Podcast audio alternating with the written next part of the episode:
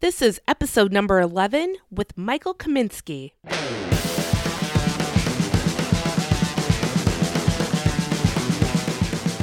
Welcome to the I Love Music podcast. My name is Jen Fedor. I started the I Love Music podcast to inspire people who love music, encourage people who work within the industry, and to hear each person's unique story. Happy New Year, friends! I hope your 2017 is off to a good start. Sorry if you're expecting a new episode on Monday. I got behind on my editing schedule from traveling over the holidays, but now I'm back. So you can expect new episodes every other Monday, like usual. For this episode, I got to interview Michael Kaminsky. He is the founder of KMGMT, which is a full service management company representing artists, producers, writers, and composers. Some of the artists he manages include Archis, 3OH!3, The Summer Set, and Tonight Alive. I really enjoyed talking to Michael about music and community. Let's jump into his interview. Tell me a little bit about your background and how you um, got interested in music. Um, I have kind of a unique uh, history because I wasn't interested in music until I was 17. And um, like for me, I always grew up, I really like stories. Yeah. So for me, my stories were coming from books and from films. And I like the idea that you could tell a story, you know, a whole story, beginning, middle, and end, in, you know, 90 minutes as a film or, you know, over a couple hundred pages in a, in a book. And, um, I always really actually disliked books that just like were seven, eight, nine hundred pages. Yeah. Um, just because I, I thought there was like a beauty in being able to tell a story in like 150 or 200 pages. So um, my whole life growing up, I thought I was going to work in film.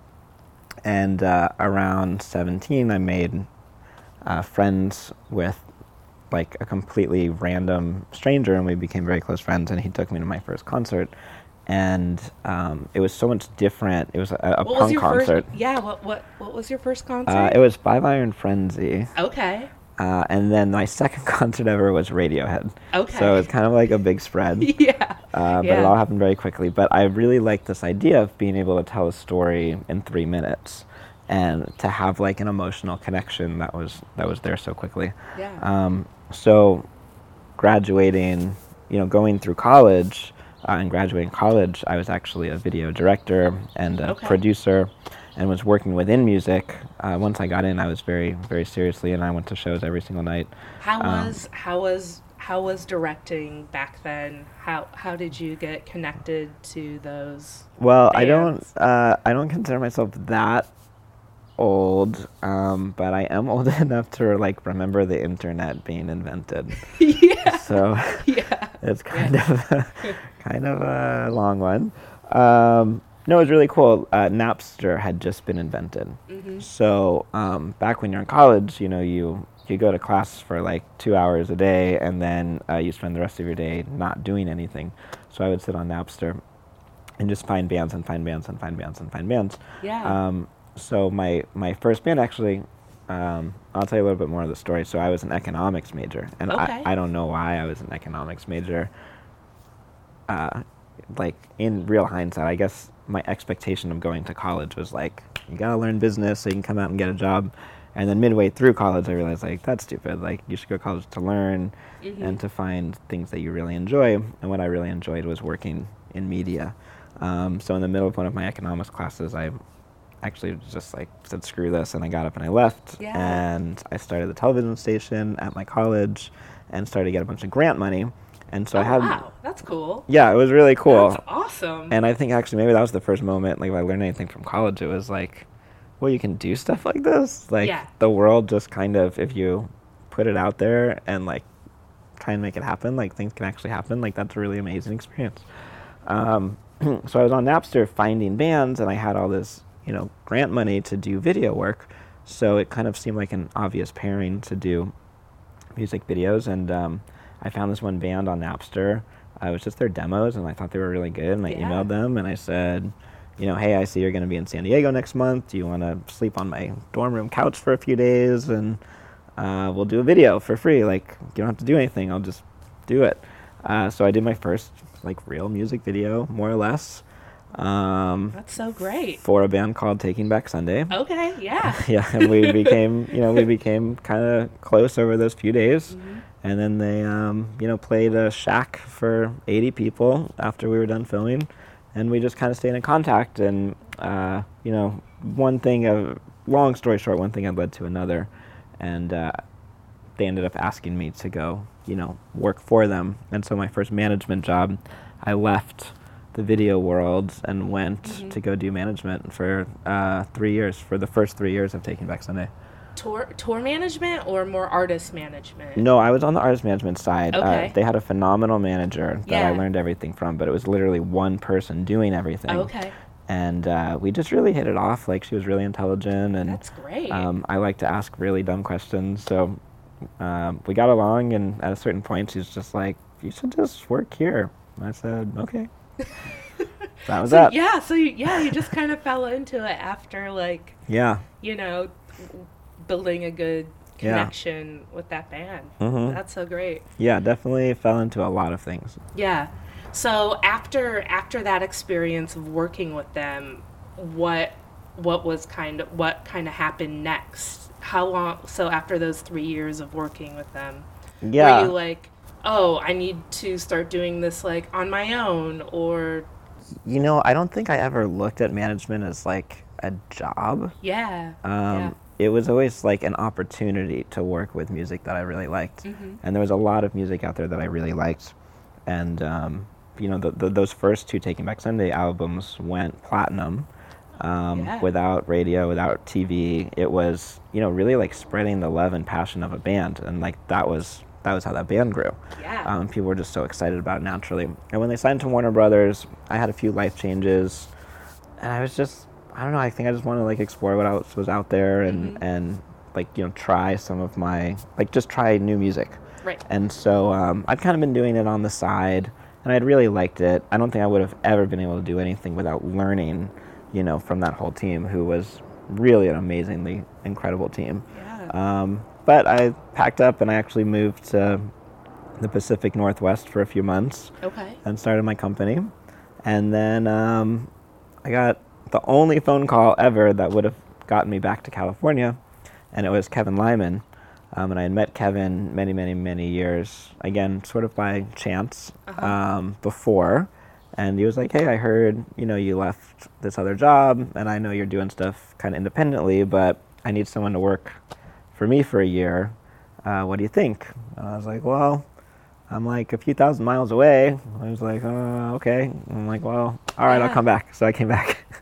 so I came back and I worked uh, for Kevin for Okay. a year, and then um, that just sort of parlayed uh, into me working with Kevin for the next ten years. What were you doing for Kevin then? Uh, Kevin had this really, it was a really brilliant idea uh, to start like a record label, Mm-hmm. um, kind of around the Warped Tour scene. Okay. So um, he needed someone to essentially like do the A&R for it and to Mhm. you know oversee the bands and to discover bands and take them through the studio process. And uh, so he had hired me to do that. So you know within a couple of weeks of getting that phone call, I was actually on Warped Tour, scouting bands.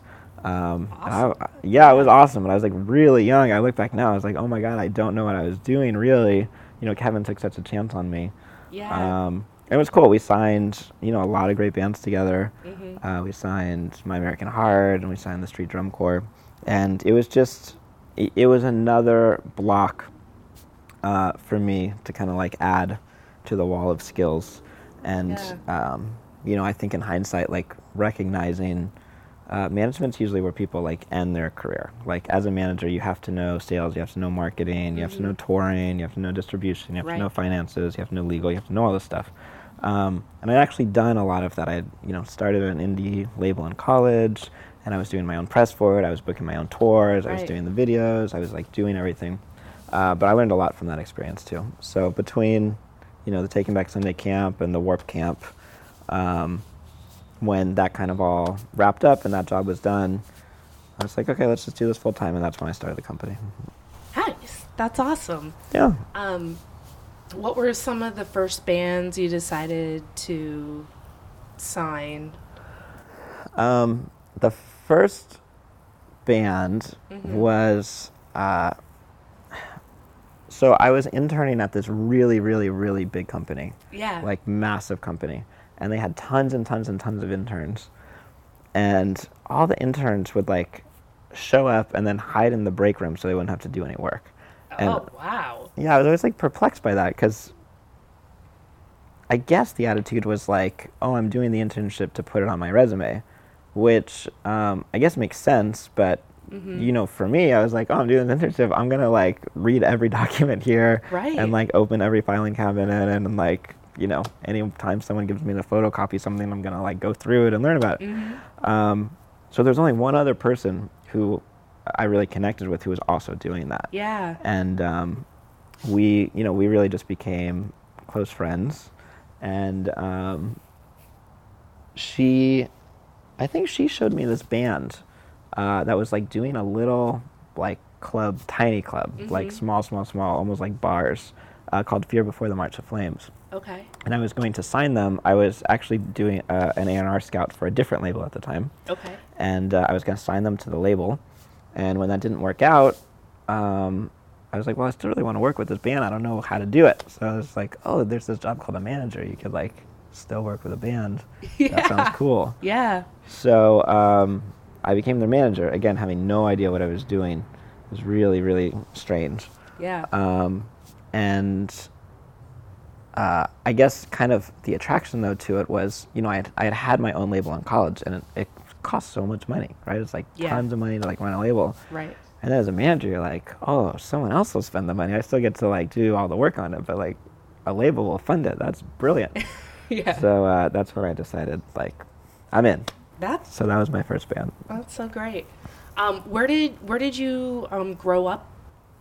Uh, I grew up in Southern California. Okay. So for me, like my local hometown label was Drive-Thru Records. Okay. And uh, that was actually really inspiring like to see how they built a scene and built a community and i feel like so much of that is like missing in music but it's so important Yeah. and and i remember as a kid like it didn't matter if like what Drive-Thru put out this was back you know before digital so it's like Mm-hmm. Right. if someone puts out a cd the only way you get to hear it is you have to go buy the cd uh, and whatever they would put out i would buy it completely blind Yeah.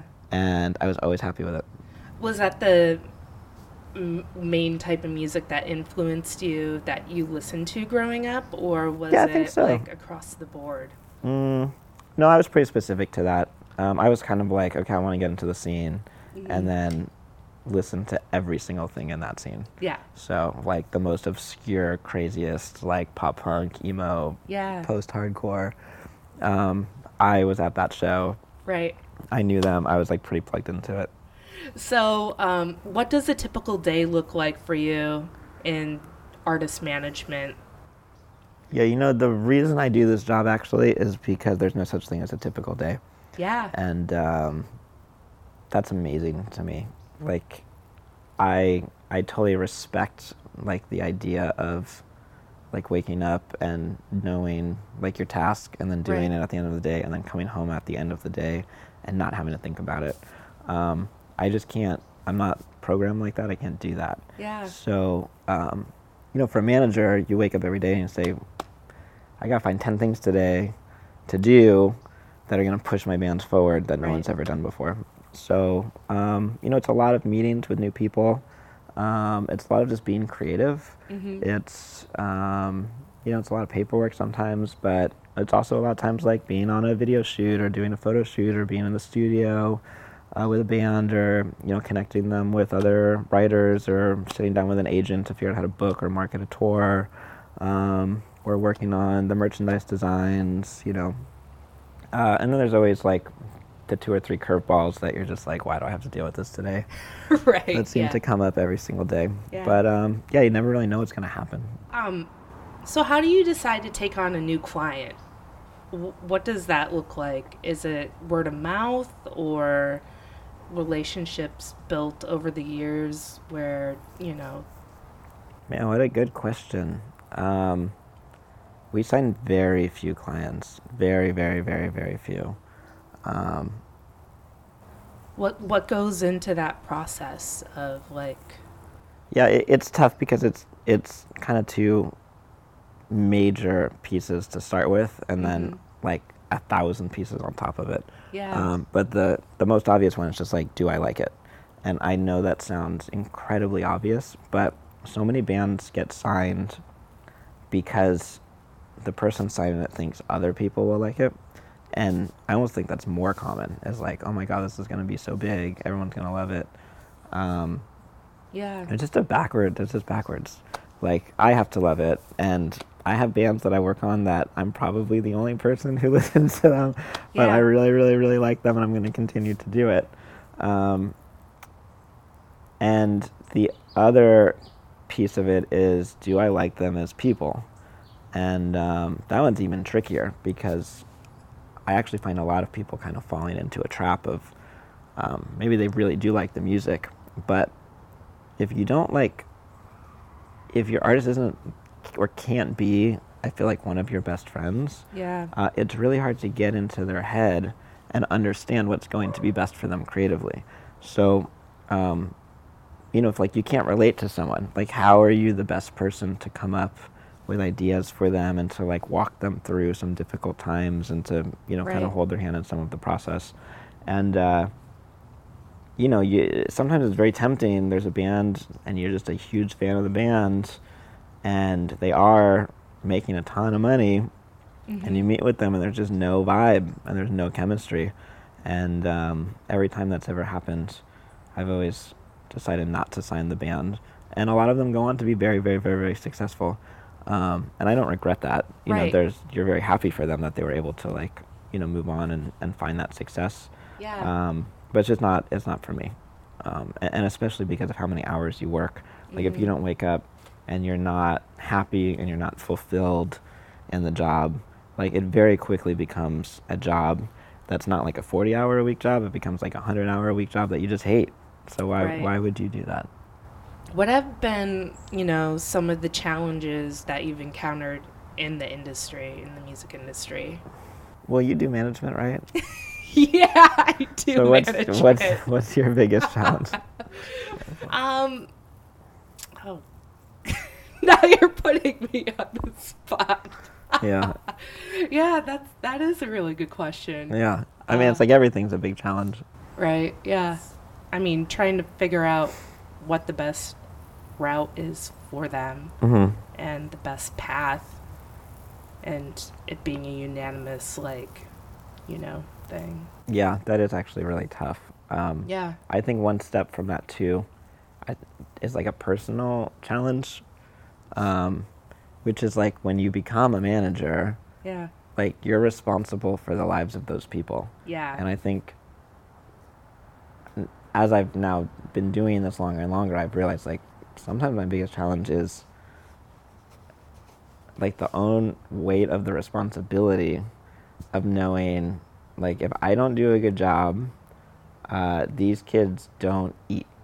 Like literally, they don't eat. Like they're out on tour and they don't even have five dollars to buy Taco Bell. Right. And I've done those tours before. Like I've Mhm. been out there. I know what it's like to be like, yeah, we we have three dollars today to go buy another burrito, Yeah. and like throwing up because the thought of eating like your twentieth burrito in a row is the most disgusting thought on the face of the planet yeah. for you at that moment. Um, so that is tough. There's a lot of sleepless nights trying to go like, if I don't figure this out and I don't crack this code, yeah. um, the band, their crew, like everyone who depends on them, yeah. like they can't pay their bills. Yeah, just thinking about that, like I'm just like, ugh, it's a lot of pressure. Sometimes, you know, it's it can be That's a lot, of pressure. Yeah. Um, for artists out there that don't have a manager, when would you recommend for them to, you know, search and like seek out management? Or do you think it's not essential at the beginning for, you know, the smaller bands? It's not that I don't think it's essential. I think it's. Um, I sort of feel like it's like your team finds you. Yeah. And I meet a lot of bands who will almost say verbatim, like, our music's so good, our live show's so good. If we just had a manager and an agent, we'd be huge. Um, which, like, is very confusing to me because as a manager, like there's nothing I can do to go make that band huge. There's not. Right. Like if the music and the live show are so good, they're gonna be like huge locally by themselves. Um, like if you put out good products, I shouldn't even say good product because good has nothing to do with it. If you're putting out um, product that people are reacting to and are excited about, uh, those kids are gonna start to show up. And when those kids show up, you will attract the eyes of managers and of agents and of labels. And I think it's really important for bands to understand um, people can come in and add to what you're doing, but they can't do what you're doing. Like, they Yeah. can't just take your song and make it famous. Like, that's not how it works. Like, if a song is going to, you know, resonate with people, it's going to do that in some sense on a very, very, very, very small scale on its own. Yeah. And if it's not doing that, then instead of bands asking, like, how do I find a manager, they should be asking, well, how do I make a more compelling song? Yeah, it's it's a lot of the song and a, a lot of like the hook or the chorus. I think that propels a band forward. Yeah, or the aesthetic of a band or the message of a band. Yeah. You know, there's so much outside of the music that's equally as important. Um, you know, there's so many ideas that a band can can find. Um, you know, to to kind of build a following. Right. And you know, my favorite bands were, as a kid, were like punk bands where, Yeah. let's be honest, the music itself isn't that great, but it's the message. It was like about mobilizing people and making them feel important, um, and that they had a cause for it, and that would attract kids. Yeah. Um, how important is social media these days for bands and you know for musicians? Um, I think smart social media is really important. Um, unfortunately, I, I don't think Yeah. a lot of bands think of it like that. Um, you know, there's like this pressure of like, get Instagram followers, get Twitter followers, get Facebook followers, you know, get likes, get you know YouTube hits, uh, do all this stuff. Um, like to me, that's not that's not important, and I don't really care if a band's doing that. Um, what's important to me is you know, those mediums are different, right? And there's a reason why they're different. Like they attract different types of crowds, different types of personalities. Um, just because maybe you make a really great video doesn't mean you're super good at putting up interesting or intelligent tweets. Right. And that's okay. You don't have to do everything. I would much, much, much rather a band look at themselves and say, you know what? Like, our best thing that we're the best at is just making amazing music videos. Okay, don't worry about the rest of the stuff. Like, I'd much rather a band get 100,000 YouTube plays than 20,000 YouTube plays and 5,000 Twitter and 10,000 Instagram. Yeah. Like, have zero Twitter, have zero Instagram, go get 100,000 YouTube plays Right. or whatever your choice is going to be. And just like focus on doing a really good job at something. That's really good advice because I think different bands across the board don't, yeah, they, they don't see it that way and they just post something or, yeah. They post the same thing on every format. It, it's it's just ineffective, and honestly, it makes you look small. Yeah. Um, do you have any other ideas or suggestions in that realm for bands? Then, Um, you know, you know the hard part, but the interesting part is um, there is no silver bullet to anything. yeah. You know, a lot of bands go like, like, oh, you know, we just do X, Y, and Z, and that that's not the point. Like, it was just X, Y, and Z. Then anyone could be a band, anyone could be a manager, and anyone could be an agent, and anyone could do it. yeah. Um, I think if I were to give any advice, is recognize your weaknesses. You're not good at everything, and um, you know, it's like asking someone if they're a good driver. Nine out of ten people are going to say, "Yeah, I'm a great driver." It's not true. Like, yeah. um, you're not going to be great at everything, and that's totally okay. So recognize what you're not good at, and then either work on improving it, or focus on the stuff that you know you're really good at, and double down on it, and be honest with yourself and say, you know what, maybe I'm not good here, but I feel like I am really good here, Yeah. and then go for it. or or also bring in a team or someone else to help on the areas that Mhm. you're not you're not the best you're not the best at Yeah, Do you have any uh, fun or uh, memorable moments uh, working with any any of your artists? No. Uh, yeah. all- music videos, all, being on all, all my moments are fun. Yeah, Yeah. I don't. As soon as it stops being fun, I'm out. Yeah. You know, um, there's a lot of things I could be doing in my life that aren't fun, and music is still fun. So um, yeah, like literally every day, every day is fun. Yeah. I'm not gonna pick a story because I promise you, my other bands are gonna be like, "How come you didn't take my story?" but they're all fun. Okay, that's good. I know you know the guys that do emo night yeah. or created it. hmm Um, can you talk just a little bit about that resurgence over the past? Because it, it was two years hmm a couple days ago. Yeah, I was there. I've been to every single emo night except for two. Yeah. Um, I think it speaks again to the idea of building a community. And I'm always so fascinated with, like, you know, when I was a kid, it was grunge. yeah. So that wouldn't have happened without the other bands, like, without this community in Seattle of all of these bands collaborating and working together and, like, bringing the same people together through fashion and through, you know, music and lyrics and with a lifestyle. And Yeah. when you get that all lining up, like something magic happens, right? Like you really get people who are excited about something.